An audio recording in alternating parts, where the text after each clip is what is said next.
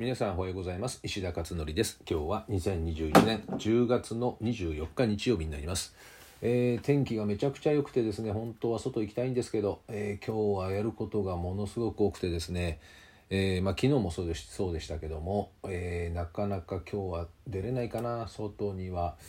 えー記事がねちょっと何本かね、えー残っているのと、えー音声の収録が何本5本ぐらいあるんかな、えーっていうのとあとですねオンラインでちょっとやることもありましてですね。なかなか今日はちょっと難しいということで、えー今日は室内ですね。室内ワークという屋内ワークということになります。えー、と今日のブログですけども e スポーツについてねちょっと書いてみました。e スポーツっていうのは、まあ、エレクトリックスポーツ、まあ、つまり電子的なっていうことなんでしょうけども、えーまあ、いわゆるゲームですよねゲームあのゲームで対戦していくというそれを一種の競技としてね行っていくということですね。で、えー私が連載をしている中日新聞の子どもウィークリーの今月の16日号かな、え10月16日号に e スポーツのことが出ていたので、まあ、そこから書いてある情報も一部ですね抜粋して、えー皆さんにシェアということで書いてみました。でまあこれはね、えーゲームの世界にあまり明るくない人たちにとってみたらまあ驚きだよねおそらく。まあ私もその一人なんですけど私はゲームはねほとほとんどねやってないね今まで。えっ、とインベーダーゲームが小学校4年生か5年生の時に流行ったのかな。であれね近くの駄菓子屋に置いてあってな子供たちが何人か群がっていてで一人が誰かね、あのーこう独り占めっていうかあのお金ね1回確か100円だったと思うんだけどあれを積んでんだよね、えーこのゲーム機の上にね。それで終わったらまた入れてみたいな。でインベーダーゲームでしたよそれは。でバカじゃないかと思ってね。なんでこんなすぐあの100円入れてねすぐ終わっちゃうのにやるのかなってね思ってて。インベーダーゲームはねなんかどこかでなんだろうねどこだっけなどっかの旅館かなんかに置いてあったのをちょこちょこやった程度ぐらいであんまりね熱狂したりしなかったね。あとね「スーパーマリオ」っていうのが高校生の時に確か誕生したんだよね。高校1年だったか2年だったか。でそれで友人の家に行った時に会って1回だけやらせてもらってあなんだこんなもんかっていうんでもう全然それ以来やったことないし。なので、まあ、ポケットゲームみたいなねちっちゃいなんかゲーム機があって任天堂の。あれはねなんかやってましたよね。あの持ってたね。ちっちゃいやつね。だけど本当単純な作業だからねあれって、えーその程度ぐらいででもハマるはないね。あのなんだろうねあれは、うん、単純だからハマんなかったかもしれないね。ちょっとこう楽しんでおしまいみたいな。今のゲームっていうのは複雑ですごくバラエティに富んでるので飽きさせないように作ってますもんね。巧妙に作り上げてるので当然まあハマりますよねああいうのって。なので、まあ、最近のゲーム全くやったことはない、まあ、見てはいるけどねあの子供とかやってるから見てるけどややる気にもならないし、えーね、こう深くゲームの世界を知りたいともあんま思わないんですけどだからそういった人たちからするとこれがね e スポーツって呼ばれてる段階でまず驚きですよね普通はね。で、えーこれがねもっと驚くことにまあ、この e スポーツっていうのはもともとね1990年ぐらいに流行ったらしいんですよね。名前がね、えーアメリカと韓国で流行広がったそうです。1990年代だからだいぶ前ですよねこれね。30年ぐらい前かな、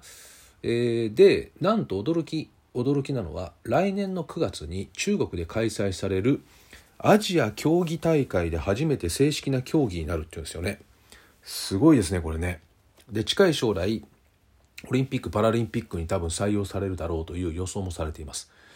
いやゲームがゲームでオリンピックですよ。いわゆるあのいわゆるあのオリンピックですよ。この間東京オリンピックやった。あれに採用されるんじゃないかという予想ね、えーまあだからされないかもしれないけれどもでも少なくともアジア競技大会に、えー正式な競技となるっていうことでこあとね高校の中にはこの e スポーツを部活としてやってる高校もあるそうです。だから娯楽とかいう世界ではもうなくスポーツという位置づけになってるみたいですね。えーどうですかねこの昭和生まれの人たちにとってみてのこの話。まあ驚きですよねこれね本当にね。で e スポーツ関連の売り上げっていうのはですね2018年だから3年前ですね。50億円だったそうです。e スポーツ関連の売り上げ。あのゲームじゃないですよ。ゲームの売り上げなんてこんな金額じゃないからね。もうとてつもないので、えー、なんか e スポーツ関連っていうから何なんだろうな。ちょっと分かんないけども。ゲーム機とかねそういうのではなくそれにまつわるスポーツ。どういうことかね。何が必要なのかなちょっとよく分かんないけども。ただゲームそのものじゃないと思います。えー、だってねこんな安い金額じゃないですからね。ゲームのあの規模っていうのは。なのでまあとりあえず50億と。50億ね3年前。で年々増加して、えー、2年経ったあ去年かな。2020年67億。で2024年には200億近くになるっていうことが予想されているということです日本だけでですよこれは。で世の中ねお金になるものには人が集まるんですよね大人たちみんな集まってくるのでおそらく今後流星を極めていくことは時間の問題だというふうに思います。えー、でこの e スポーツもやっぱりスポーツになるので心身の疲労っていうのは当然ねたまるわけですよね普通のスポーツもねそうですよね、えー、だからこの心身心と体を休めることが大切になるということがあ、まあ、専門家の意見として書かれていましたね。で当たり前のことだけどゲームっていうのは従来型のスポーツと違ってね普通のこうスポーツと違って目を多く使いますよね。特にね、えー、デジタルですねしかもね。あの同じ距離にあるところに焦点があったままですからね、えー、卓球とかバドミントンとかね球技はあのあちこちこう遠近ですよねボールが遠く遠くに行ったり近くに行ったりするから視力は当然悪くはならなく逆に良くなるわけですよね。でもゲームに関しては一定距離で、え固定されるので当然悪くなるわけですよね。なのでこの視力の問題が多分深刻にはなるだろうということも書かれています。これ視力がもし問題ないんだったらどうなんだろうね。随分とまた世界が変わってくるのかなっていう感じはしますね。えー、ということでこのまあゲーム関係はですね違った局面にどうも、えー、突入しそうであると。でも一方でえー、家庭の中でですねそのゲームとかスマホ関係に関して、え、まあ、メリットよりもデメリットの方があるというふうに感じてらっしゃる方もたくさんいらっしゃいますよね。え、ゲーム障害っていう言葉もある通りね一定比率一定のね割合の子どもたちはハマりますからねやっぱりね障害的なゲーム障害のところまで行く可能性もあるわけですよね。あのアルコール飲んでる人たちの中にアル中がいるっていうのと一緒でね、えー、必ずま出てきてしまう。で特にち子供って年齢が低ければ低いほどハマりやすいので、えー、一定のやっぱり枠ルールなりですね、えー、決め事をやらないと無限にやりかねないっていうことですよね。